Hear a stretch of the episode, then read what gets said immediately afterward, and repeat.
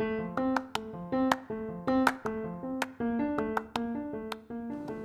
are listening to บี ทู บี Top Sales Podcast เหตุการณ์ที่พวกเราทุกคนน่าจะเคยเจอกันนะคะลูกค้าส่วนใหญ่แล้วก็คือไม่สนใจนะคะของของเราลูกค้าบอกว่ามันเหมือนเหมือนกับที่อื่นนะคะพี่ดวงคุณดวงเราไปซื้อที่ไหนก็ได้หรือเปล่าคะนี่คือแบบแรกนะคะคุณคุณไหมคะแบบที่สองคือบางครั้งเราคุยกับลูกค้าบางเจ้าเนี่ยคุยคุยมาสักพักใหญ่เลยเนาะสุดท้ายลูกค้าเอาราคาเราไปเป็นคู่เทียบนะคะเกิดอะไรขึ้นนะคะของของเรามันไม่มีค่าเลยหรือเปล่านะคะเคยเจอแบบนี้ไหมคะเนาะอีกแบบนึงคือว่าลูกค้าไม่ได้งานนะคะเสียลูกค้าเพราะว่าลูกค้าบอกว่าอ๋อมีอีกเจ้านึงถูกกว่าค่ะของคุณมันแพงกว่าเขาค่ะจบไปนะคะลูกค้าดูแค่ราคานะคะและอย่างสุดท้ายนะคะคุยไปคุยมาคุยไปตั้งนานนะคะเรามารู้ที่หลังค่ะว่าลูกค้าอ้าวไม่มีงบเหรอคะพี่คุยมาสามเดือนแล้วนะคะหรือว่าลูกค้าบอกว่าอ๋อพอดีเดี๋ยวพี่ต้องให้หัวหน้าเป็นคนตัดสินใจพี่ไม่ใช่คนตัดสินใจนะคะอารมณ์ประมาณนี้นะคะปัญหาเหล่านี้เนี่ยเชื่อไหมคะว่ามันป้องกันได้มันแก้ไขได้แล้วก็มันสามารถทำให้ดีขึ้นได้นะคะอันนี้เป็นปัญหาคร่าวๆพี่ดวงเชื่อว่าปัญหาของทุกๆคนก็จะมีแตกต่างกันไปเยอะกว่านี้อยู่แล้วนะคะแต่นี่เป็นปัญหาคร่าวๆที่พี่ดวงคิดว่าทุกคนน่าจะเจอเหมือนกันเนาะแล้วก็ปัญหาจริงๆทุกคนว่ามันอยู่ที่อะไรคะปัญหาจริงๆจริงๆแล้วเนี่ยความผิดไม่ใช่อยู่ที่ลูกค้าความผิดไม่ใช่อยู่ที่ของของเรามันแพงหรือว่าความผิดไม่ได้อยู่ที่อะไรเลยนะคะอาจจะเป็นความผิดมันอยู่ที่แค่ว่าเรายังไม่มีวิธีการขายแบบที่มันควรจะเป็นมันเป็นวิธีการขายแบบที่เป็นวิธีการขายแบบใหม่ที่เราลองอะไรใหม่ๆเพื่อเราหวังผลให้ได้ผลลัพธ์แบบใหม่นะคะเพราะฉะนั้นเราอาจจะต้องมาเรียนรู้กันในวันนี้แหละว่าจริงๆแล้วมันมีวิธีการขายแบบใหม่ๆที่เราจะสามารถกลายเป็นคนที่จะควบคุมการขายทั้งกระบวนการของเราได้มากกว่าแต่ก่อนไหมนะคะคลาสของเราในวันนี้ก็จะได้เรียนรู้พวกนี้กันทั้งหมดเลยเนาะอ่าการขายแบบเก่านะคะลูกค้าสาเหตุที่ลูกค้าไม่ซื้อจริงๆเนี่ยพี่ดวงสรุปมานะคะมีแค่ห้าอย่างนี้นะคะถ้ามีใครมาถามพี่ดวงว่าพี่ดวงคะลูกค้าไม่เชื่อไม่ยอมซื้อของหนูขายไม่ได้พี่ดวงก็จะค่อยๆไล่ถามไปให้ทั้งห้าข้อนี้ว่าเราไปติดข้อไหนนะคะอย่างแรกคือเขาไม่เชื่อใจเราเนาะคนที่ไม่เชื่อใจเราเขาก็จะไม่ซื้อของเราถูกไหมคะอย่างที่สองคือเขาไม่มีความเร่งด่วนเนาะไม่ด่วนก็ไม่ซื้อเอาไว้ก่อนนะคะอย่างที่สามคืออืมไม่ต้องการก็คือว่าของของเรามันไม่ได้ตอบโจทย์อย่างที่เขาคิดนะคะอันนี้ก็คือไม่ต้องการจริงๆคือไม่ไม่เหมาะกับเขานั่นเองเนาะอย่างที่สี่คือไม่มีอำนาจเขาไม่ใช่คนที่จะตัดสินใจได้เขาก็เลยซื้อไม่ได้นะคะและอย่างสุดท้ายนะคะที่ไม่มีเงินค่ะไม่มีบัดเจ็ตแปลว่าลูกค้าไม่มีเงินนั่นเองนะคะนี่คือห้าเหตุผลที่ทำไมลูกค้าไม่ซื้อเรานะคะซึ่งทุกเหตุผลที่กล่าวมานี้นะคะป้องกันได้นะคะไม่มีความเชื่อหรือว่าไม่มีความเร่งด่วนหรือไม่ต้องการ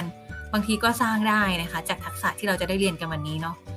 หรือการที่ลูกค้าไม่มีอำนาจและไม่มีเงินเนี่ยข้อโต้แย้งสองข้อนี้เนี่ยเราสามารถที่จะเช็คก่อนได้แล้วก็ป้องกันได้ตั้งแต่แรกๆนะคะหรือถึงขั้นที่ว่าถ้าเรารู้เราสามารถที่จะช่วยลูกค้าได้นะคะเราแต่ว่าแต่ว่าอะไรคะแปลว่าถ้าเรามีวิธีการขายที่เราจะได้เรียนกันในวันนี้เนี่ยเราจะสามารถลดข้อโต้แย้งของลูกค้าแล้วก็สามารถที่จะปิดการขายได้มากขึ้นถูกไหมคะเพราะว่ามันป้องกันได้มันสร้างได้มันเช็คได้มันช่วยได้แล้วเราจะขายไม่ได้ได้ยังไงนะคะการขายจริงๆนะคะถ้าที่พี่ดวงบอกอ่ะมันมีอยู่สองแบบนะคะการขายวิธีการขายจริงๆมันมีอยู่สองแบบนะคะเรามาลองดูว่าเราใช้แบบไหนอยู่แล้วเรารู้จักแบบที่สองไหมนะคะแบบแรกเนี่ยเขาเรียกว่า transactional deal focus คือไม่สนใจอะไรเลยนะคะโทรไปเพื่อขายอย่างเดียวนะคะวิธีการ process ของเขาก็คือการโทรไปแล้วก็บอกเขาว่ามีอะไรมานำเสนอนะคะแล้วต่อด้วยลูกค้าก็จะบอกลูกค้าไม่สนใจหรือว่ามีข้อโต้แย้งต่างๆนานานะคะสุดท้ายเขาต้อง hard sell hard close นะคะพี่รับเลยไหมคะวันนี้วันสุดท้ายแล้วนะคะมันเหลือแค่สองชิ้นนะคะซับรับอันไหนดีคะนะคะนี่คือ process ของ transactional sale เป็นการโฟกัสที่การปิดการขายอย่างเดียวนะคะนำเสนอที่ตัวสินค้ามากกว่าสนใจลูกค้าและสุดท้ายเขาไป follow up ลูกค้าลูกค้าไปไหนคะลูกค้าหนีฮะหายไปเลยนะคะ หายเข้ากลิบเมฆไม่รับสายบล็อกเบอร์ไปเลยนะคะนี่คือการขายแบบ transactional view นะคะซึ่งปัจจุบันพี่ดวงเห็นน้อยมากนะคะก็ก็ยังมีอยู่นะคะบาง product เนี่ยมันทำอย่างอื่นเขาไม่แน่ใจว่าเขาทำได้ไหมก็เลยยังทำอย่างนี้อยู่แต่ว่าเห็นน้อยมากแล้วนะคะอย่างที่สองเรียกว่า consultative customer focus นะคะเป็นการที่เราโฟกัสที่ลูกค้ามากกว่าตัวสินค้าหลักใหญ่ใจความแตกต่างกันตรงนี้เลยค่ะแทนที่เราจะโฟกัสว่าเราจะมาขายอะไรลูกค้าเนี่ยการที่เราเป็น consultative customer focus เนี่ยเราจะไปโฟกัสที่ลูกค้าเลยว่าเฮ้ยเราช่วยอะไรลูกค้าคนนี้ได้บ้างเฮ้ยลูกค้าคนนี้เป็นยังไงเราไปวิเคราะห์ลูกค้าคนนี้สิทำความเข้าใจลูกค้าคนนี้ก่อนสิแล้วเราค่อย pitch product ของเรานะคะแล้วเราค่อยให้ลูกค้านั่นแหละเป็นคนปิดการขายให้เรานะคะโปรเซสมันจะเป็นยังไงเดี๋ยววันนี้เราจะได้เรียนรู้กันมันเทพขนาดไหนเราจะได้เห็นกันนะคะ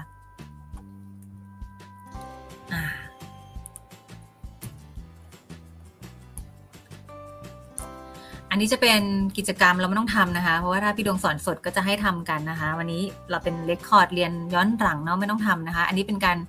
แนะนำเพื่อนนะคะเราแต่ว่าพี่ดวงจะบอกแบบนี้ค่ะมันเป็นกิจกรรมที่เราจะเห็นเราจะเข้าใจว่าไอการขายสองแบบนี้กับชีวิตประจำวันมันเหมือนกันยังไงนะคะถ้าเราเปรียบเทียบนะคะสมมติว่าเราเดินเข้าไปในงานปาร์ตี้สักงานหนึ่งนะคะมีหนุ่มรูปงามเดินเข้ามาหาเรานะคะแล้วก็ทักทายเรานะคะสวัสดีค่ะน้องอะไรเดียน้องดวงแล้วกันเรียกตัวเองเลย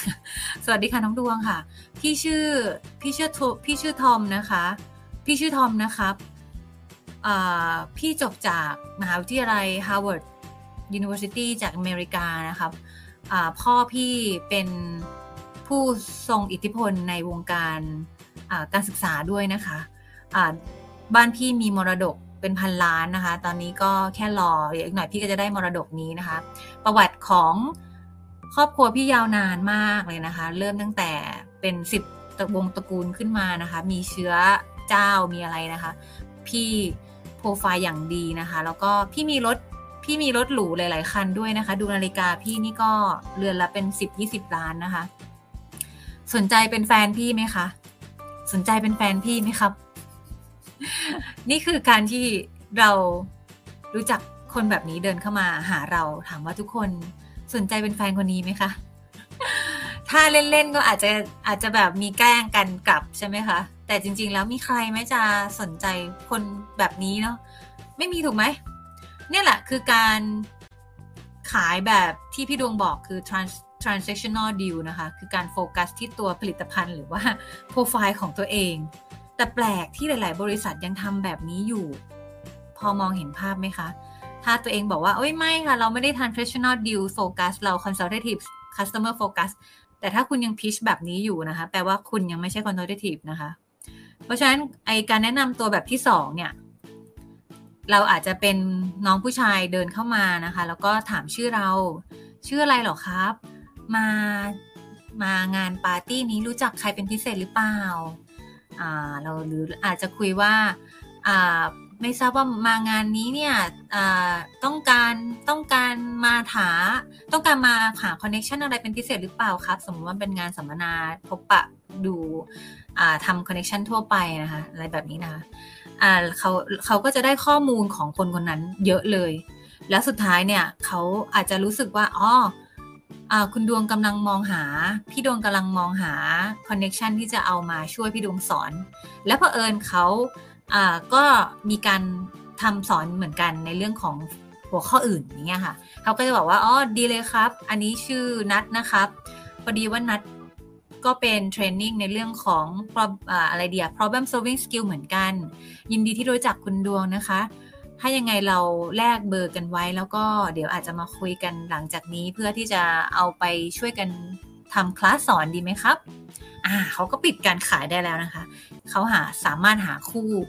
อ่าเทรนเนอร์ที่เป็นพาร์ทเนอร์กับเขาได้ลักษณะเนี้ยค่ะคือ consultative selling นะคะถ้าใครสังเกตข้อแตกต่างของทั้งสองอย่างหลักๆเนี่ยมีใครสังเกตได้ไหมคะว่ามันคืออะไรอ่าลองตอบในใจได้นะคะข้อแตกต่างหลักๆคือ consultative selling เนี่ยเราจะ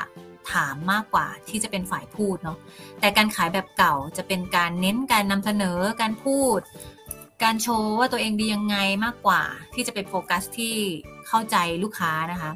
เพราะฉะนั้นนี่แหละคือความแตกต่างนะคะกฎเหล็กของการขายนะคะถ้ารู้กฎนี้แล้วเราจะไม่พูดมากนะคะทุกอย่างที่เราจะพูดออกไปลูกค้าไม่สนใจเลยเนาะลูกค้าสนใจมีคลื่น เอฟ เอ็ม อยู่คลื่นนึงค่ะพี่ดวงเรียกว่า ดับเบิลยู ไอ เอ็น Win เอฟ เอ็ม นะคะย่อมาจาก What in it for me นะคะแปลว่าอะไรคะทุกคนแปลว่าเฮ้ยแล้วมันเกี่ยวอะไรกับฉันอ่ะมันเกี่ยวอะไรกับฉัน เพราะฉะนั้นไม่ว่าเราจะพูดอะไรในชีวิตประจำวันของเรานะคะไปพบปะผู้คนหรือว่าจะขายก็แล้วแต่นึกไว้ก่อนเลยว่าสิ่งที่เราพูดออกมาเนี่ยมันจะต้องไปเกี่ยวเนื่องหรือไปเชื่อมโยงกับความสนใจของผู้สนทนาของเราหรือในที่นี้ก็คือของลูกค้าของเรานะคะแปลว่าเราจะไม่ต้องพูดว่าเราจบ Harvard ใช่ไหมคะเราไม่ต้องพูดว่าเรามีรถหรูเต็มไปหมดเลยนะคะเขาสนใจไหม ไม่สนใจถูกไหมคะนี่แหละค่ะคือข้อแตกต่างนิยามของการขายรุ่นก่อนนะคะอย่างที่พี่ดวงบอกก็คือเราโฟกัสแค่ว่า A B C นะคะ Always Be Closing ก็คือเธอจะต้องปิดการขายให้ได้เท่านั้นนะคะซึ่งสมัยนี้นะคะอยู่ได้ไหมอยู่ไม่ได้นะคะพี่ดวงบอกเลยว่าถ้าองค์กรไหนนะคะยังบังคับให้เราจะส่วนใหญ่องค์กรก็จะบังคับอยู่เนาะให้ขายให้ได้เยอะๆนะคะโดยที่ไม่สนใจอะไรทั้งนั้นดูที่ยอดขายของเรานะคะอยู่ยากนะคะเราต้องรู้เราต้องรู้ตรงนี้ก่อนว่าลูกค้าไม่สามารถที่จะสนใจเซลล์ที่จ้องเดี๋ยวจะปิดการขายได้เท่านั้นนะคะเพราะฉะนั้นในปัจจุบันเนี่ยเซลล์ที่ดีเนี่ยมันจะไม่สามารถที่จะเน้นที่การปิดการขายอย่างเดียวได้นะคะแต่เราจะต้องเน้นที่การสร้างแรงบันดาลใจให้ลูกค้านะคะเป็นอินฟลูเอนเซอร์แล้วก็เป็นเพื่อนกับลูกค้านะคะให้ลูกค้ารู้สึกว่าเปลี่ยนจากการที่เราไปพยายามที่จะ close sale เนี่ยเป็น collaborate นั่นก็คือการที่เรากับลูกค้าเนี่ยทำงานร่วมกันมันเป็นยังไงเดี๋ยวเราก็ค่อยๆเรียนรู้ไปนะคะนี่เป็นจุดแตกต่างเนาะเพราะฉะนั้นการขายแล้วการขายแบบที่ปรึกษาล่ะคะมันหน้าตาเป็นยังไงนะคะนี่เป็นหน้าตาการขายแบบที่ปรึกษานั่นก็คือว่า process ของมันคือการที่เราไปพบลูกค้าอันนี้จะเป็นแบบเก่าด้วยนะอันนี้เป็นแบบเก่าสำหรับใครที่เคยเรียนมาแล้วนะคะก็จะเข้าใจถ้าไม่เคยเรียนมาก็ดีค่ะลองฟังไปนะคะการขายแบบศึกษาคือการที่เราไปพบลูกค้าแล้วเราไม่ไปพิชเปลี่ยนจากพิชเราไปฟังพอฟังเพื่อที่จะเข้าใจแล้วก็ถามคำถามลูกค้าเพื่อที่จะเข้าใจมากขึ้นนะคะเอามาเอามาศึกษาลูกค้าเอามาวิเคราะห์ลูกค้านะคะเสร็จแล้วเราก็ไปขออนุญาตลูกค้าในการที่จะแนะนำไปสอนลูกค้าในนี้ใช้คำว่า teach นะคะก็คือไปแชร์ลูกค้านั่นแหละว่ามันมีวิธีที่จะแก้ไขยังไงที่เหมาะกับเขานะคะเสร็จแล้วเราก็ไปแนะนำโซลูชันให้เขาค่ะว่าเนี่ยแหละเรามีเรามีแบบนี้นะคะคุณซื้อไหมคุณสนใจไหมโดยที่เราไม่ต้องพูดอะไรนะคะเสร็จแล้วการขายมันก็จะปิดได้เองเพราะว่าลูกค้ารู้สึกว่าเราได้ช่วยเหลือเขาและเราได้เข้าใจเขาจริงๆนะคะซึ่งการขายแบบนี้เนี่ยในสมัยก่อนเนี่ยมันก็ไม่ไม่ไม่ไม่ผิดเลยมันดีมากๆเลยนะคะแล้วก็ปิดการขายได้ด้วยสมัยนี้ก็คือบางครั้งก็ยังได้อยู่นะคะแต่ถ้าเราอยากที่จะขายเก่งขึ้นขายที่ลูกค้าที่เป็นองค์กรใหญ่ขึ้นยอดเยอะขึ้นไม่ว่าจะเป็นธุรกิจของตัวเองหรือว่าเป็นอ่าเราทำให้กับองค์กรก็แล้วแต่นะคะเราจะต้องมีทักษะการขายอันนี้ค่ะอ่ะแบบดั้งเดิมนะคะเข้าใจความต้องการนำเสนอทางแก้ช่วยแก้ปัญหามีแค่สามสเต็ปนี้เนาะแบบใหม่ค่ะอ่าเดี๋ยวนะคะยังไม่ไปแบบใหม่เลยนะคุณค่าที่แตกต่างอยู่ที่ตัวสินค้านะคะเมื่อก่อนเนี้ยคือเราจะรู้ว่าสินค้าแต่ละที่เนี่ยมันมีความแตกต่างกันชัดเจนเพราะฉะนั้นเราก็ present solution ของเราได้เลยนะคะแต่ปัญหาในสมัยนี้ค่ะนี่คือการขายแบบที่ปรึกษาสมัยใหม่นะคะสิ่งที่มันเพิ่มขึ้นมานะคะในการที่เราจะก่อนที่เราจะไปพบลูกค้าเนี่ยลูกค้ามีความคาดหวังว่าเราจะไม่ได้มาแบบหัวแบล็งแบล็งเข้าไปถามเขาเยอะๆว่าเขาต้องเขาเป็นอะไรต้องการอะไรยังไงนะคะอ่าในการทำการขายแบบที่ปรึกษาสมัยใหม่เนี่ยเราจะต้องคาดการณ์ความต้องการไปก่อนล่วงหน้าด้วยเราคาดการณ์ไปเลยว่าเนื่องจากว่าเรามีข้อมูลเยอะถูกไหมคะเรามีอินเทอร์เน็ตแล้วเรามีสื่อมากมายให้เราไปศึกษาว่ามันเกิดอะไรขึ้นในอุตสาหกรรมลูกค้าบ้างเกิดอะไรขึ้นในตลาดโลกบ้างนะคะเพราะฉะนั้นการเข้าไปแบงค์แบงค์ เป็นอาชญากรรมอย่างหนึ่งนะคะไม่สามารถทำได้นะคะเราต้องเข้าไปในลักษณะที่เราไปแชร์อินไซต์ให้ลูกค้ารู้เลยด้วยซ้ำว่าการที่เราไปมีโอกาสหาเจอลูกค้าเยอะๆเนี่ยเราไปเจออะไรมาบ้างเราไปเห็นอะไรมาบ้างเราคาดการณ์ว่าลูกค้าก็น่าจะมีปัญหาเหล่านี้เหมือนกันนะคะเขาจะรู้สึกได้รับคุณค่าอะไรบางอย่างตั้งแต่การที่เราโทรเข้าไปครั้งแรกหรือว่าพบเขาครั้งแรกเลยนะคะเพราะฉะนั้นการที่เราคาดการณ์แบบนี้เนี่ยสิ่งที่เกิดขึ้นคือคนที่มาบอกความต้องการเนี่ยไม่ใช่ลูกค้าแล้วนะคะกลายเป็นใครคะเราแล้วก็ลูกค้าเนี่ยคือต้องช่วยกันหาความต้องการที่แท้จริงเพราะว่าเรามีข้อมูลที่มากกว่าลูกค้าในระดับหนึ่งถูกไหมคะและในสเต็ปของการที่เราไปพบลูกค้าไปสอนลูกค้าไปสต๊าดี้เขาเนี่ยสิ่งที่เกิดขึ้นคือเราไม่ใช่แค่เป็นไปแค่สต๊าดี้หรือว่าไปแชร์เขาแชร์ไอเดียให้เขาเห็นเท่านั้นแต่ว่าเราจะต้องไปท้าทายบางอย่างสภาพที่ลูกค้าเป็นอยู่ให้ลูกค้ารู้ว่าถ้าลูกค้าไม่ปรับเปลี่ยนไม่ปรับตัวเนี่ยอะไรจะเกิดขึ้นกับเขาได้นะคะเพราะฉะนั้นสิ่งอีกสิ่งหนึ่งที่เกิดขึ้นคือมันเราจะต้องมีทักษะในการที่ภาษาไทยมันจะดูแบบดูรุนแรงนิดนึงนะท้าทายสภาพที่เป็นอยู่แต่จริงๆมันคือการให้ลูกค้าเห็นมุมมองใหม่ๆแล้วกันให้ลูกค้าเห็นมุมมองใหม่ๆนะคะว่าถ้าเขาเปลี่ยนถ้าเขาปรับเนี่ยมันจะดีกับเขายังไงมันจะเกิดอะไรกับขึ้นกับเขาบ้างนะคะสร้างแรงบันดาลใจด้วยแนวคิดใหม่นะคะและสุดท้ายนะคะการที่เราปิดการขายเนี่ยก็อาจจะไม่จำเป็นแล้วนะคะสิ่งที่เกิดขึ้นคือเราขับเคลื่อนการเปลี่ยนแปลงและการตัดสินใจด้วยกระบวนการทั้งหมดเนี่ยมันเรียกว่าเรากลายเป็นอินฟลูเอนเซอร์เซลล์นะคะเพราะว่าทุกๆกระบวนการเนี่ยเราได้สร้างแรงบันดาลใจเราได้ทำให้ลูกค้าเห็นมุมมองใหม่ๆเราได้ให้ลูกค้าตระหนักถึงปัญหาถูกไหมคะเพราะฉะนั้นเราขับเคลื่อนเขาในการตัดสินใจในการที่เขาเป็นคนตัดสินใจเองเราจะกลายเป็นอินฟลูเอนเซอร์แบบสมบูรณ์แบบนะคะโดยที่ไม่จำเป็นต้องปิดการขายไม่จำเป็นต้องบอกลูกค้าว่ารับเลยไหมคะโปรโมชั่นเหลือแค่นี้นะคะไม่จำเป็นแบบนั้นแล้วนอกจากว่ามันเป็นดีลง่ายๆอันนั้นไม่เป็นไรนะคะถ้าดีลมันยากมันซับซ้อนขึ้นเราจะต้องทำทั้งสเต็ปแบบนี้พอเห็นภาพไหมคะหรือเป็นดีลธรรมดาก็แล้วแต่ค่ะแต่เราเห็นโปรเซสมันคร่าวๆนะคะเพราะฉะนั้นคุณค่าที่แตกต่างเนี่ยไม่ใช่ที่ตัวสินค้าแล้วแต่อยู่ที่ตัวเราลองคิดภาพว่าถ้ามีคนมาพบเราแล้วขายอะไรสักอย่าง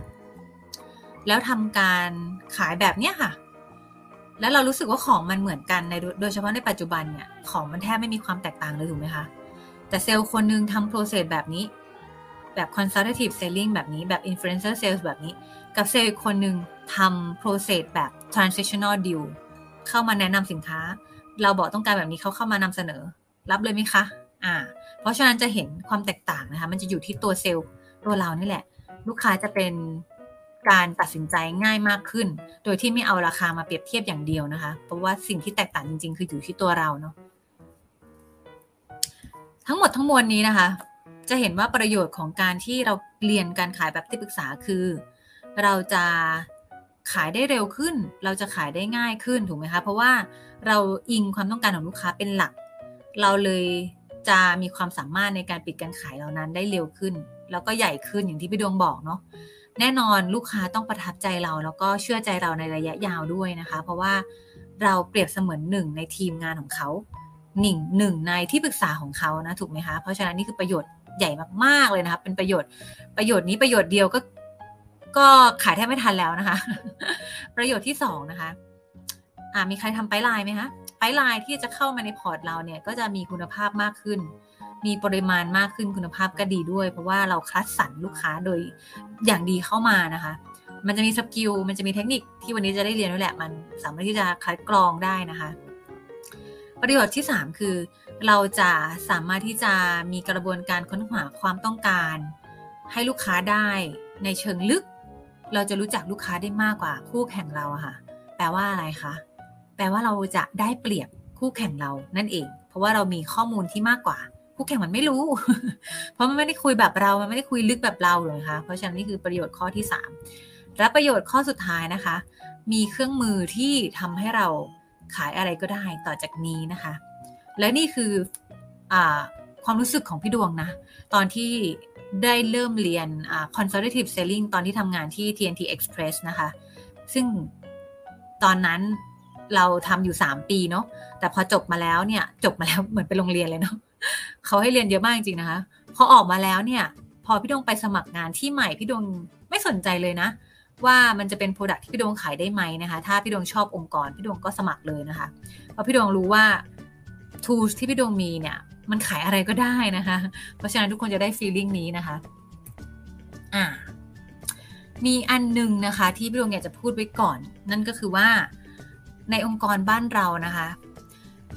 อ่าหลายครั้งการเทรนนิ่งไม่ประสบความสำเร็จเนื่องจากว่าอะไรคะเนื่องจากว่าองค์กรเนี่ยบางครั้งไม่ได้โฟกัสที่พฤติกรรมที่มันจะทำให้เกิดผลลัพธ์ในการที่จะทำให้เป็นการขายแบบที่ปรึกษาได้องค์กรเนี่ยแครอทกับสติ๊กเนี่ยมันไม่คล้องจองกันนะคะแครอทก็คือสิ่งที่เอามาให้เรารางวัลเราเนาะแล้วก็ตัวสติ๊กเนี่ยคือถ้าเราทำผิดเนี่ยเขาจะทำโทษเนาะ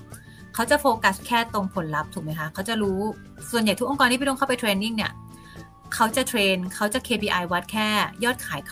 ยอดขายคุณเท่าไหร่เนี่ยคือแบบตัวหลักๆเลยนะคะเพราะฉะนั้นพี่หน่อยจะบอกว่าเรารู้ตรงนี้ไว้ก่อนเพราะว่าองค์กรจะไม่ได้มาดูสิ่งที่เราทำในกระบวนการของเราในเทคนิคที่เราใช้ในวันนี้นะคะองค์กรเขาไม่สนใจหรอกแต่คนที่ต้องสนใจคือตัวพวกเรานะคะเพราะว่าการที่เราเอาพฤติกรรมหรือว่าสิ่งที่เราจะได้เรียนเอาไปใช้ในวันนี้เนี่ยมันจะไปส่งผลต่อยอดขายโดยรวมของเราเองนะคะเพราะฉะนั้นอย่ามารอให้ใครบังคับให้เราทำเนาะจงใช้มันแล้วก็เพื่อหวังผลให้เราได้ยอดขายตามที่องค์กรเขาต้องการนะคะและนี่ก็คือที่พี่ยงอยากฝากไว้นะคะถึงแม้เขาจะไม่ได้บังคับให้เราต้องทำเราควรจะทำเพื่อตัวเราเองนะคะมันใช้ได้กับเราไปตลอดเลยนะคะสิ่งที่เราจะได้เรียนในวันนี้นะคะมีแน่นๆเลยนะคะทั้งหมดนะคะเดี๋ยวนะทั้งหมดมีเยอะมากเลยนะคะอันนี้ถ้าประมาณ เจ็ดแปด อย่างนะคะแต่พี่ดวงหลักๆแบ่งเป็นสองช่วงนะคะช่วงแรกเป็นช่วงการที่เราจะมาเตรียมตัวก่อนที่เราจะไปพบลูกค้าเนาะและช่วงที่สองเนี่ยจะเป็นการติดอาวุธและระหว่างที่เราไปพบลูกค้าเนี่ยมันจะมีเทคนิคอะไรเข้ามานะคะก็จะเรียนกันแน่นๆจุกๆอยู่กับพี่ดวงกันไปนานๆเลยนะคะมีสิ่งหนึ่งค่ะมีสิ่งหนึ่งเหมือนกันเป็นสิ่งที่พี่ดวงเชื่ออย่างสุดหัวใจเลยนะคะ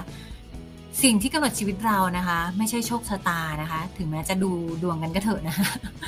แต่สิ่งที่กำหนดชะตาชีวิตของพวกเราคืออะไรรู้ไหมคะลองเดากันได้ไหมลองเดากันไหมอะไรมันจะมากำหนดชะตาชีวิตของเรานอกจากตัวเราเองแล้วนะคะ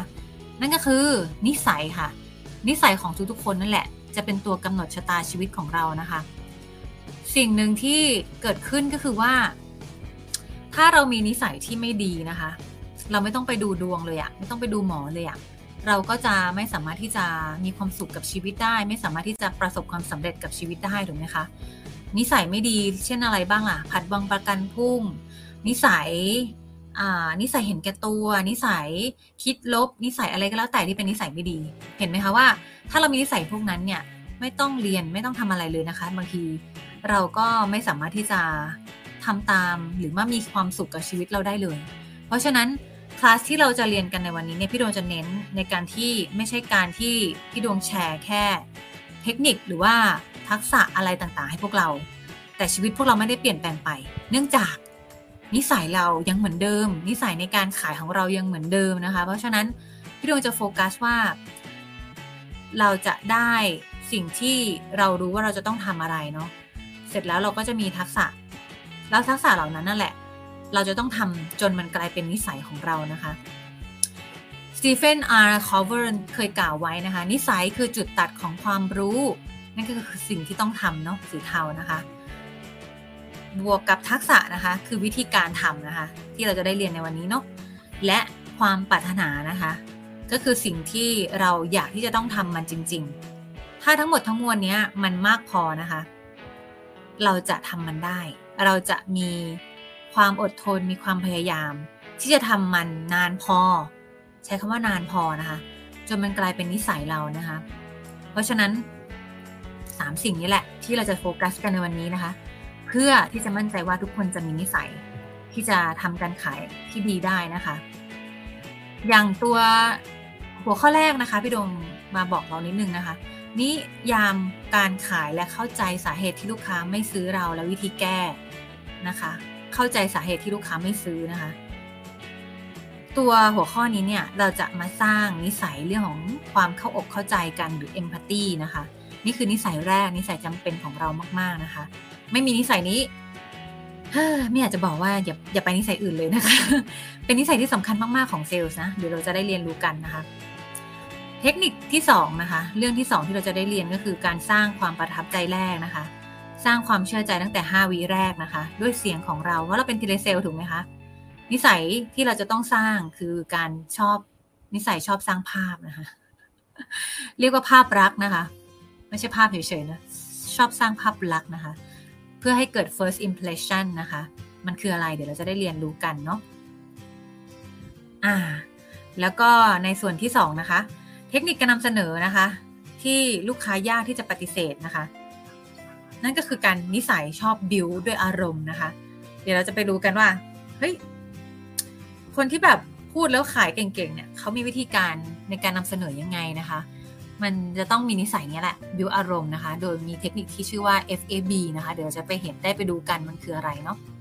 เทคนิคต่อไปนะคะการสร้างบทสนทนาที่ทรงพลังนะคะที่ทำให้การปิดการขายไม่ใช่เรื่องยากอีกต่อไปนะคะ